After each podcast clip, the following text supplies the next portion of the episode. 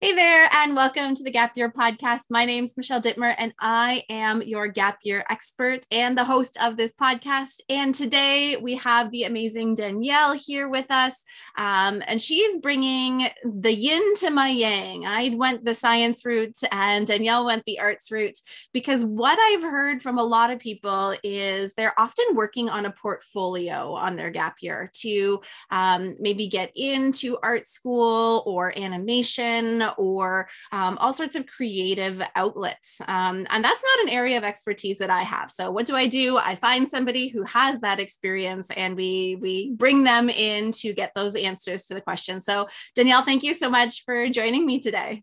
Thank you for having me. I'm super excited to chat all about that process of going to art and design school. Amazing. Wonderful. Um, well, why don't you give us a little bit of background? Like why why did I reach out to you? Why why was like this this is the perfect fit for this conversation. So give us a little bit of your backstory and where you're at right now. Yeah, so my name's Danielle Coleman, and I work as a recruiter at OCAD University. In regards to um, my backstory, I was someone who obviously applied to OCAD University, so I was super excited about art and design. I studied drawing and painting at OCAD University. I graduated in 2019.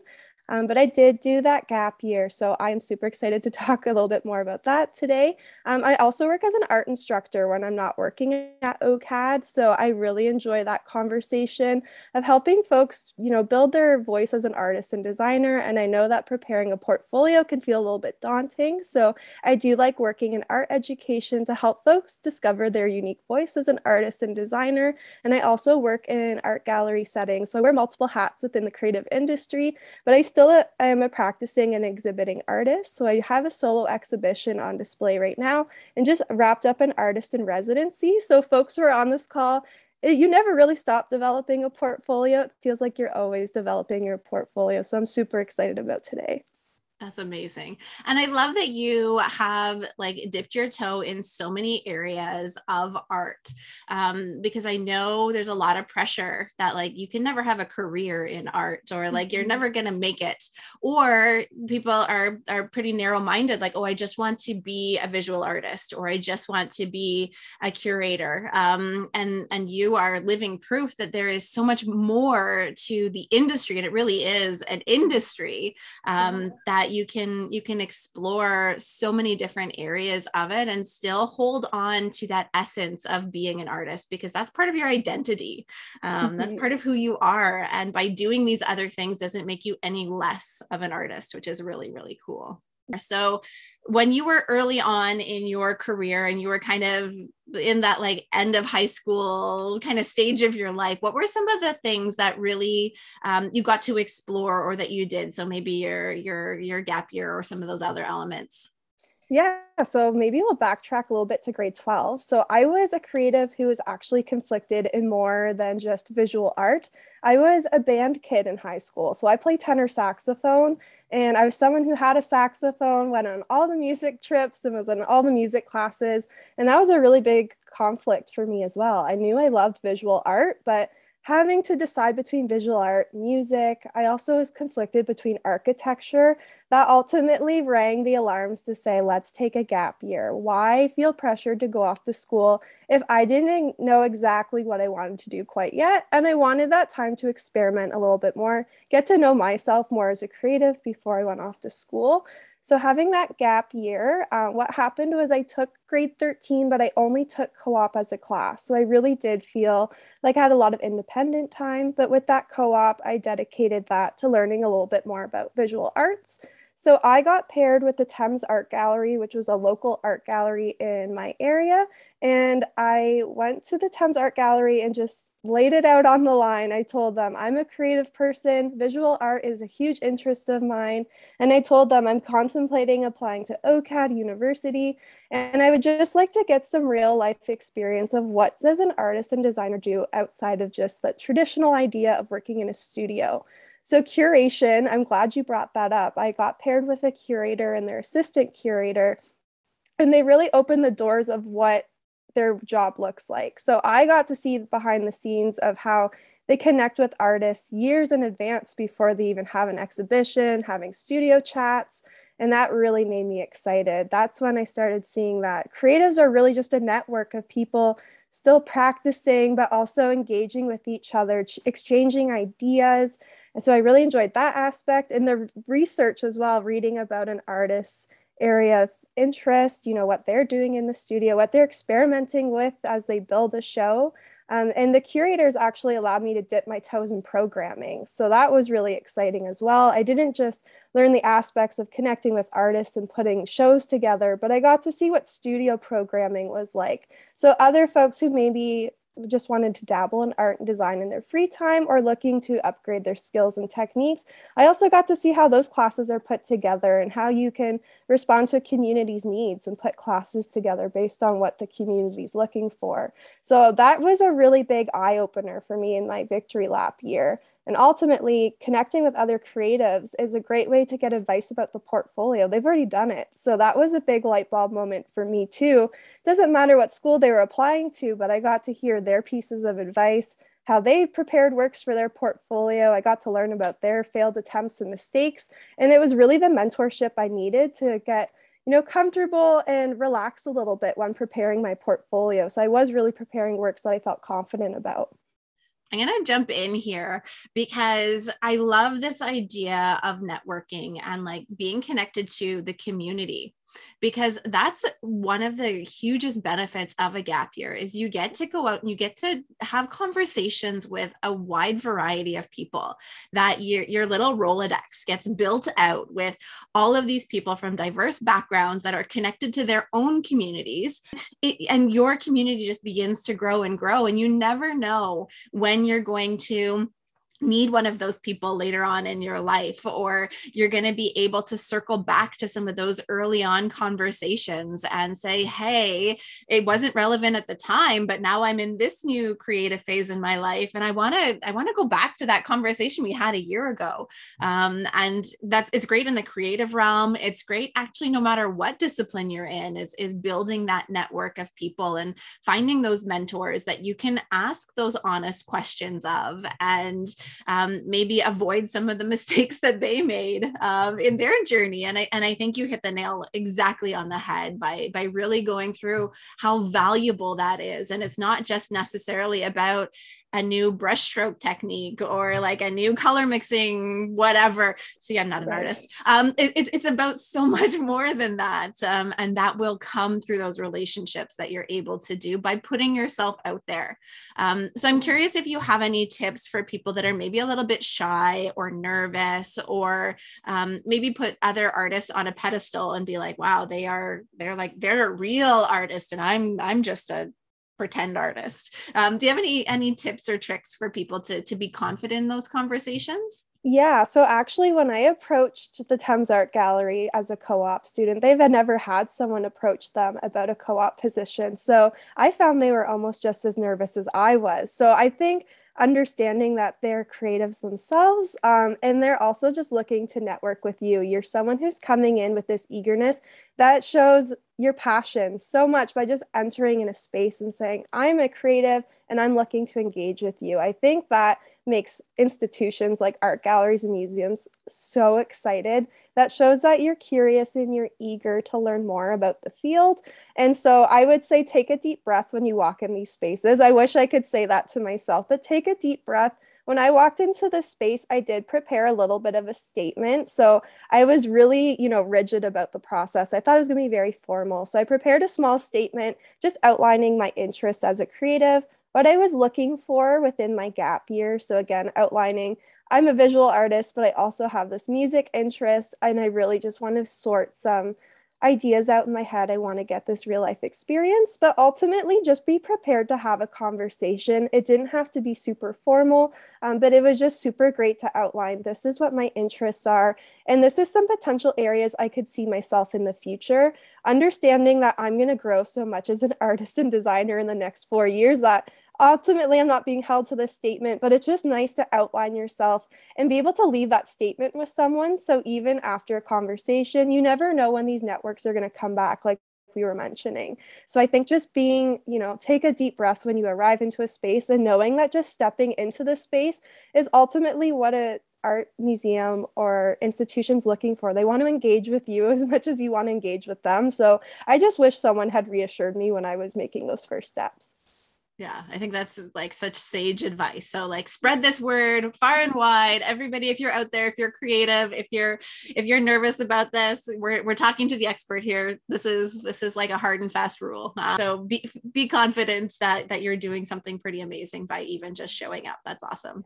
Um, now i interrupted your story. So um, continue on from there. Yeah i would just say you know you never know like we were saying you never know where these connections are going to lead you. So after my co-op opportunity, I had got to really dabble with, you know, just seeing how an exhibition was put together, opening receptions, how those functioned. Ultimately, I was getting to really know that creative community in my area. So, hearing about their stories, but I also felt a lot more confident going to art gallery openings outside of my co-op. So this wasn't just at my gallery, but I felt more comfortable going to other galleries if I'm visiting a different location. Artists and designers listening to this podcast, you probably relate to that feeling of, do I belong here quite yet? Do I know the language of what do I need to talk about? I find honestly just engaging with a local art gallery a great way to dip your toes in the water, get used to those conversations, and build up your confidence on how you want to describe yourself as an artist and designer. Not everyone's an expert, and your work's going to change so much. So you don't have to feel scripted when talking about your work or other works. Creatives just want to hear your opinion on works. They want to engage with you and learn more about you. Um, so I wish someone had told me that back in the day, but my co op really did help build that confidence. But I just want to outline that these connections will come back in the future. So it was really great to be invited to help out with summer art camps or just help out with gallery position roles. So these contacts actually kept up to date with me throughout my whole journey at OCAD up until I was graduating to offer me employment. So I would say not only just introduce yourself to these spaces, but consider volunteering or being a part of their art advisory board find ways that you can inject yourself into their projects. You are a creative and you have a lot to offer. As creatives, there's so much skill sharing that happens. So we like to work in collaboration. It's not so much an I situation, it is really based on team work and working together as, you know, a unit. You are your community, you're a community of artists and designers. So I just want to emphasize that just stay in touch with them because they want to help you succeed and reach your goals. And ultimately, helping through volunteering could lead to some really great paid positions with programming or potentially an exhibition in the future. So you never know where that becomes full circle. I sense some foreshadowing here. Yeah.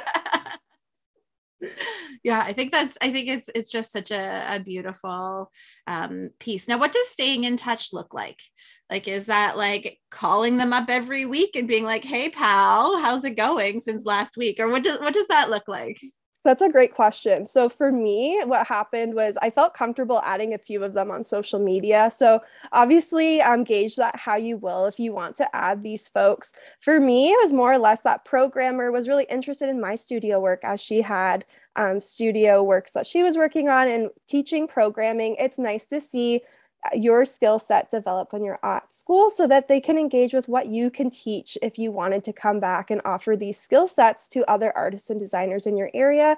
I'd say LinkedIn is always a great way to start that conversation if you want to gauge what social medias you want to connect on. So if you don't have a LinkedIn, consider making one. Um, it's just a great way to stay up to date on what's happening. And I'd say post your works as you're off at school. I know this is a time to experiment and try new ideas, but feel confident putting your work out there.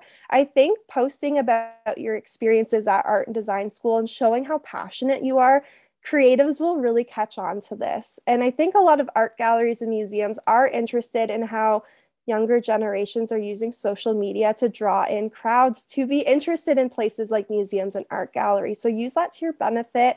I would say stay in touch through LinkedIn, but feel free to send them a message when you're home on reading weeks. Say, hey, I'm looking to drop into the art gallery and I want to maybe talk about some of the work I've made, um, you know, I'm making this break. It's a great way to get some critique and feedback. Also, just to show you're super excited about, you know, their, your connection with them. And I would say do some of your vis- visual research with them. So if they have materials that can help you with a project, maybe for art history or an essay you're working on, like reach out and ask about their library and resources. It will just show that you're super engaged and you are looking to make their institution a part of your practice moving forward. So they have the materials to give to you. Don't hesitate to ask. They are so excited to help you with your process and your journey, and they love to provide mentorship. I think that's something all creatives really enjoy. And something that I'm picking up here is how much you were in the driver's seat of your experience. You were the one initiating. You talk, you, you, use the word engage a lot. And I think that a lot of people kind of sit in that passive role um, and they wait for people to come to them and they, they don't want to be the one to, to be the first one to go forward or to reach out um, or are nervous or tentative or I'm going to be bothering these people by, by stepping in. But what I'm hearing from from your story is that that no you've got to be the one to take the reins and take the initiative and that's what's going to set you apart um, from all the other people that are, are passively working in their basement and creating the perfect piece of art. You're seeking feedback. You are trying to get out there and to connect with your network of people and grow your network of people and and really being that active part um, in, in developing yourself as a creative and developing your network and uh, making use of all the amazing resources that are out there yeah, I think something for creatives just to keep in mind is that if you really want these opportunities, it never hurts to put your name out there. And so, like you mentioned, it's one thing to be building a body of work in your basement, but it's a whole other experience to engage with your community about the work you're making. Um, so this could be a small step, even approaching maybe a local cafe. This is something I've done as well, just saying, I have this body of work and I'd love to display it in your space. How can we go about doing this? Just these small steps of reaching out to your community will also show a level of professionalism and dedication to your practice. So you're not just making work, but you are wanting to engage with the public or community partners and say, hey, this is what I have to offer.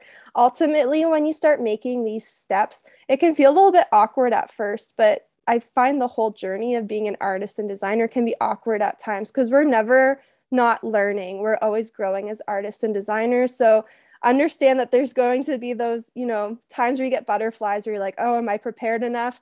I would say fake it till you make it. that was a big part of my journey of reaching out to different partners. It's just putting yourself on the line and being a little bit vulnerable with your practice, saying, This is what I have to offer. These are some ideas that I have, and I want to share these with you. And I think people really respect that when you make them a part of your vision or your goal. Um, and it really just shows your eagerness as a young artist and designer. I find a lot of times when we're looking to engage with the art world, sometimes it can feel like we're being brushed aside a bit because there's more experienced artists in our areas. But showing your eagerness to reach out, build those connections, people really start to take you seriously and they say, okay, like art and design is really this person's passion, and let's bring them in and let's involve them more. Ultimately, this will help you feel more confident in art and design school. So they go hand in hand. And I would say, as you go off to school, like remember your professors and studio technicians are professional artists and designers. So utilize them as a part of that networking. Reach out to them and ask what opportunities that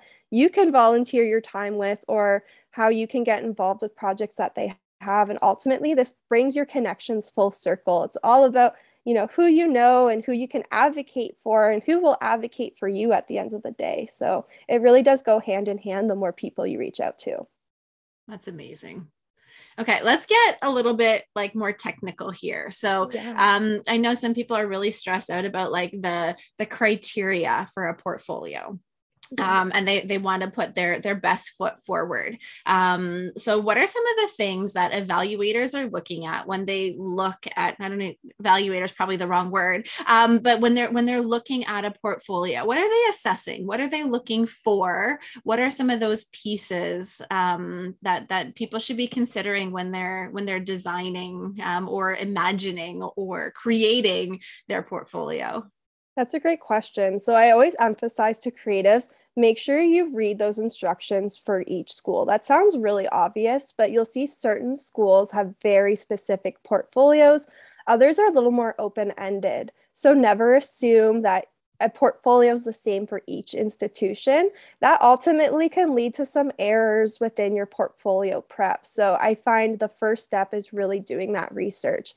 Look at the schools you're interested in and make notes of what they're looking for in each portfolio and maybe make some reminders for yourself on how each portfolio is different. Some schools you can have a little more specifics. So they'll really outline what materials they want to see, what sizes they're looking for, where OCAD University is a little more open ended. So, thinking about our portfolio, we're looking for eight to 10 finished pieces. A piece of advice would be to make sure at least half of your portfolio reflects the program you're applying to. Now, this might sound like an obvious, but when you're preparing your portfolio, you want to demonstrate that you understand what program you're applying to. So we want to make sure that when you're preparing works in the portfolio, that you can show us some skills and techniques that you're exploring that are related to the program. Now, we're not expecting anyone to be an expert, so take a deep breath. Um, skill and technique's great, but it's not everything. We just want to see that you're exploring some of these skills and techniques either in the classroom or in your own time that are related to the program you're looking to apply to. That way, your reviewer gets a really good understanding that you know what program you're applying to. So, never assume that they understand your ambitions. I think having half of your portfolio reflect the program you're looking to apply to is a visual way to show that, yes, this is the program I'm excited about. Within the other half of your portfolio, definitely feel free to include a variety of skills and techniques that speak to you as a creative. So when I applied to drawing and painting, I ensured at least half of my portfolio had drawings and paintings, and I explored some different mediums. So acrylic was something I felt really comfortable with, but I also was exploring watercolor a little bit more, and I also took some risks with charcoal. So make sure that you take this opportunity to experiment, show your curiosity and your excitement to work with different materials. Like this is the time to do so, to experiment with those ideas that maybe have been kicking around with your sketchbook or they're in the back of your mind. This is the time to explore them. Why not explore it right now? In the other half of my portfolio, I had very architectural based works. So the reason why I wanted to add that in was I really wanted my reviewer to understand that I did have this design background as a part of me as a uh, as an artist and designer. It's never going to leave my practice. It's something that ultimately makes me unique as an artist and designer. So within that other half of your portfolio, please feel free to show a variety of other ways you like to work and um, different processes or themes you like to explore because ultimately these aspects are always going to seep back into your practice. So make sure you reflect who you are as an artist and designer within your portfolio. Um, I find the more passionate you are about each work in the portfolio, it also really helps you write descriptions about your work. So for OCAD, um, and within our portfolio, you get 50 word text box descriptions to really describe to the um, portfolio reviewer what they're looking at or why you included this work in the portfolio, maybe to chat about some processes. There's not a right or wrong way to describe what we're looking at but it's just a way for us to feel like we're engaging with you in conversation. So, as a portfolio submissions done online, we really miss that aspect of being able to talk to you about your work. So, feel free to provide those descriptions. I would say if you don't provide those descriptions, it's almost like going to a job interview and not saying anything. How can we engage with your passion and your interest within this program if you're not speaking to us? So, use those text box descriptions as a conversational way to just really highlight your interests and why this works in the portfolio. Ultimately, that's what really gets me excited when I talk to folks about their portfolio, and it really does advocate your passion. So I just want to emphasize that those aren't something we take for granted. I think that's one of the biggest components of your um, visual portfolio when you're submitting to OCAD. Yeah, I think it's a great way to translate your passion.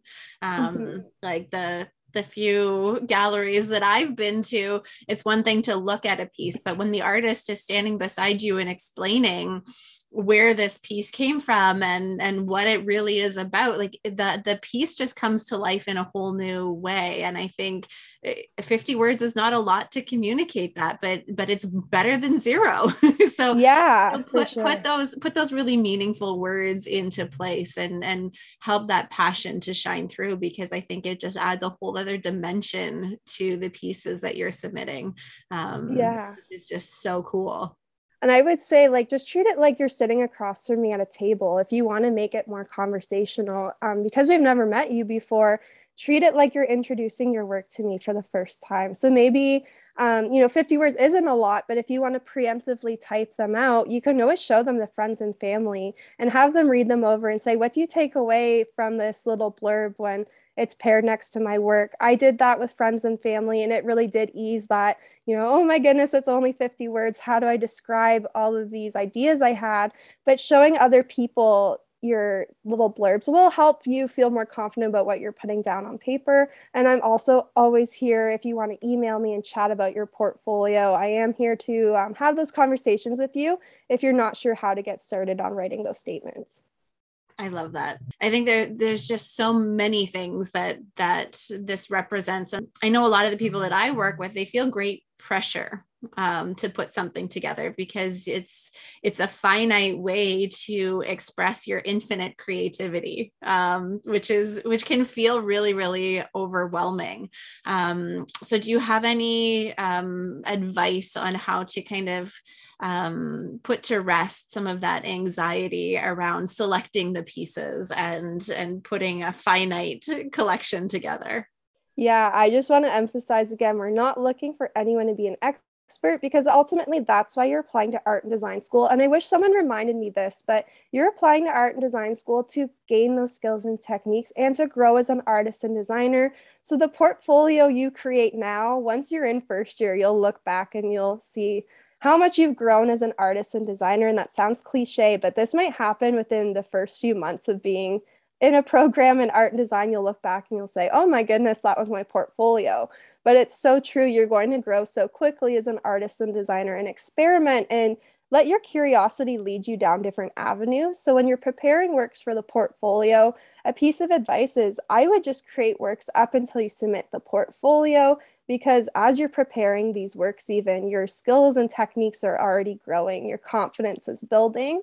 So make works right up until you have to submit that portfolio and review your collection and you'll start to see certain pieces come together. It might be some of your most recent works as you've been building works, maybe themes or certain processes have kept emerging throughout your body of work. Consider why this is happening. If there's a certain theme that's standing out, maybe you want to revolve your whole portfolio around this theme. If it's certain processes or materials that you find are coming back in and seeping in through different works, then maybe consider the processes and the stories that are being told through those processes. As someone who was a process based artist, I was always worked up, and my portfolio really doesn't have a theme. Like, is, is someone going to look at my portfolio, not take it seriously? But I also wish someone was there to remind me that process based art is just as important. And there are some really great aspects of looking at works that just speak to process. It really speaks about your interests and your stories as an artist and designer in the studio. So never take those works for granted. If that's the avenue your portfolio is going down, then keep exploring that rabbit hole because there's not a right or wrong way of preparing works for the portfolio. I love that. And I love that you said keep on creating right until you have to submit. And that kind of incorporates my next question. So, people on a gap year, they have a lot more time um, because they're not trying to squeeze in their their art after their math class so they yeah. they they have a lot of time to be free and to explore and to get different experiences that are going to deepen or strengthen their their body of work so i'm curious if you have any recommendations of activities or things that people should consider um, that will that will help them on their their journey kind of to discover who they are as an artist, but then in the end, with the ultimate goal of having that portfolio together. Yeah, so I would say definitely when you are reaching out to museums and art galleries, never hesitate to ask what studio programming is available. I didn't realize how much programming is actually offered for free or on a pay what you can scale. So, as someone, when I wasn't in that co op period, feeling kind of a, not isolated and alone, but realizing I don't have that high school art, cl- uh, art club to turn to, um, I was really looking for that way to con- engage with the community or at least just feel a part of a class um, experimenting, trying new things. And I didn't realize how many workshops are available through art gallery and museum programming where they bring in artists and designers and professionals who teach workshops. And even if this is a time that you're just experimenting with a new process, these conversations could be a great time to say, Oh, I'm actually preparing works for my portfolio. This is what some of my portfolio looks like have those conversations with people around you, but also realize that this experimentation is not just something that is a one and done thing. This might be a new way that you're going to start pivoting your work towards. Maybe this is a new process you'll engage with. So I would say I wish I had been able to look back at myself and say, you know, reach out for programming earlier because there's such an array of programming. This could be anything from painting to drawing to working with sculpture or printmaking, but it's just getting you out of that comfort zone, but allowing you to also engage with other creatives. So I find that would really help prepare works in the portfolio but also feel free to um, just visit exhibitions either online or in person. I especially right now online we're coming out of this digital covid experience of everything being online. So you have so many exhibitions at your fingertips. Really reflect on what stands out to you when you look at art and design because ultimately this can be some visual research that could really ex- you can explore in the studio and it could make some light bulb moments happen for you in regards to like what styles you're interested in or ways of working. And so as you're preparing a portfolio like engage with that visual research. It's not cheating. It's not um, something to look down at but engaging with other and de- other artists and designers in the real world ultimately is going to contextualize what you're doing and make you feel a part of an even bigger art and design community. So I wish someone had told me that as well. Okay, so aside from submitting like the the works themselves and their little descriptions, often I'm assuming there's some other components that that go along with that. Can you touch on some of the other components of a submission or an application to a to a school? Yeah, so for OCAD University, students will have to submit sketchbook and process work and a statement of intent. So I'll break those down. A sketchbook and process work submission at OCAD, we suggest 15 to 25 pages um, combined in a multi page PDF that really describe your creative processes as an artist and designer. I like to say sketchbook and process because not everyone works in a traditional sketchbook. So, if you're someone in the studio who likes to work with maybe a whiteboard and you do brain mapping, make sure you snap a picture of this brainstorming you're doing. Or if you're someone who has a shoebox full of random sculpture explorations, maybe you're working with clay and you're working with um, you know, pressing things into the clay to explore surface design, texture, color, pattern, then make sure you document this process or your collection of things that exist in a shoebox. If you're someone who works digitally on a computer, take screenshots of your layers and your works in progress. This can be considered your sketchbook process. Now, for folks who do work in a traditional sketchbook, get in the habit of using this as a tool to explore, be experimental, and ultimately explore those curiosities. Your sketchbook is not just a book of finished polished drawings. OCAD reviewers are actually looking for everything but the finished polished drawings. We want to see those doodles, those failed attempts and mistakes, leave them in the sketchbook. Our reviewers get the most excited about that.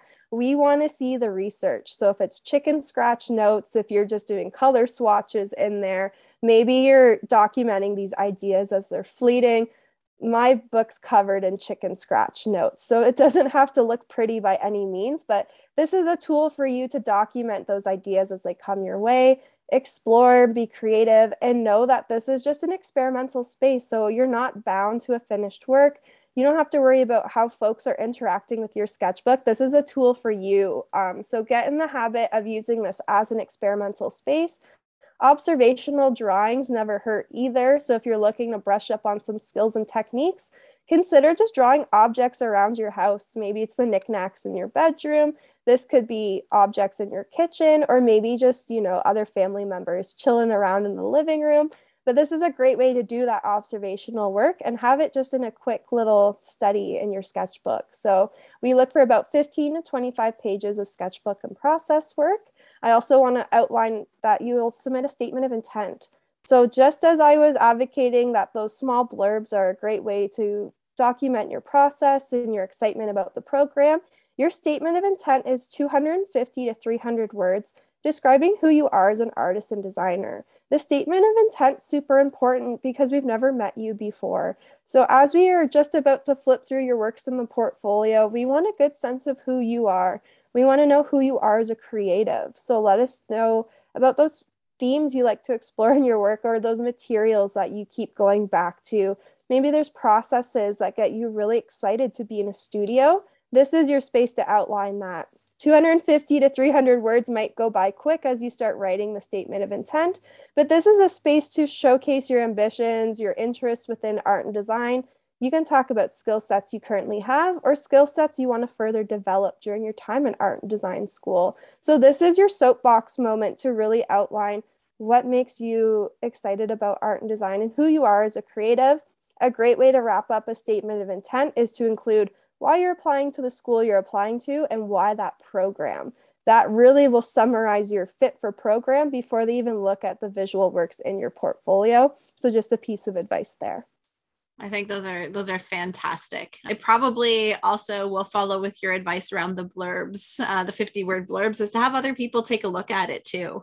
Um, sure. Does this does this actually communicate my passion? Does this show how lit up I am about applying to this school? Because I I know a lot of people that I work with. Um, they get bogged down in, in being professional or being formal in this. And um, that it's not who they are as a person. This is supposed to reflect who you are. And if you are putting on a different hat to write this then then you're not necessarily communicating what you think you're communicating by being professional or by choosing the the exact right technical four syllable words.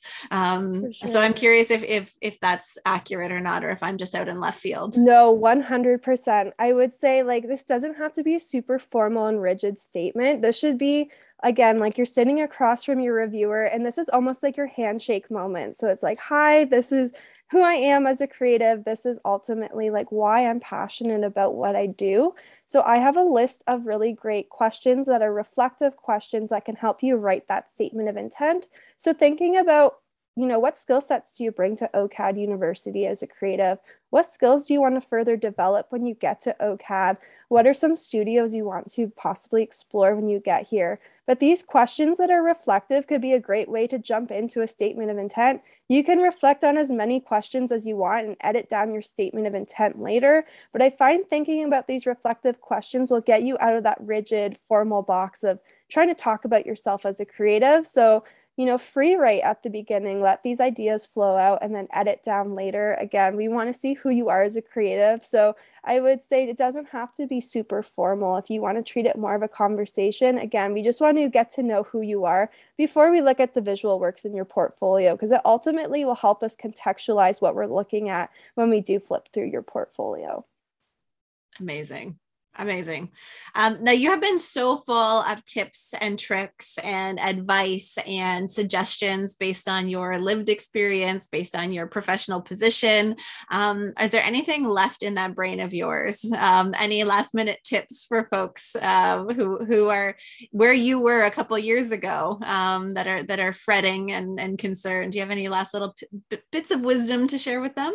I would say utilize National Portfolio Day. It's just such a sigh of relief to have your works reviewed before you even submit a portfolio. So this could be works in progress, but just a meeting with someone doesn't even have to be the school you're applying to. There's so many art and design schools who are just there to provide support and review the works in your portfolio with you.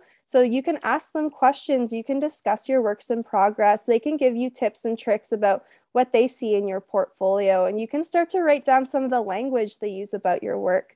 But it's a great way to just get in the habit of talking about your work. So if you are conflicted about how am I going to write those little blurbs about my work? Maybe attend a national portfolio day and engage in some conversations.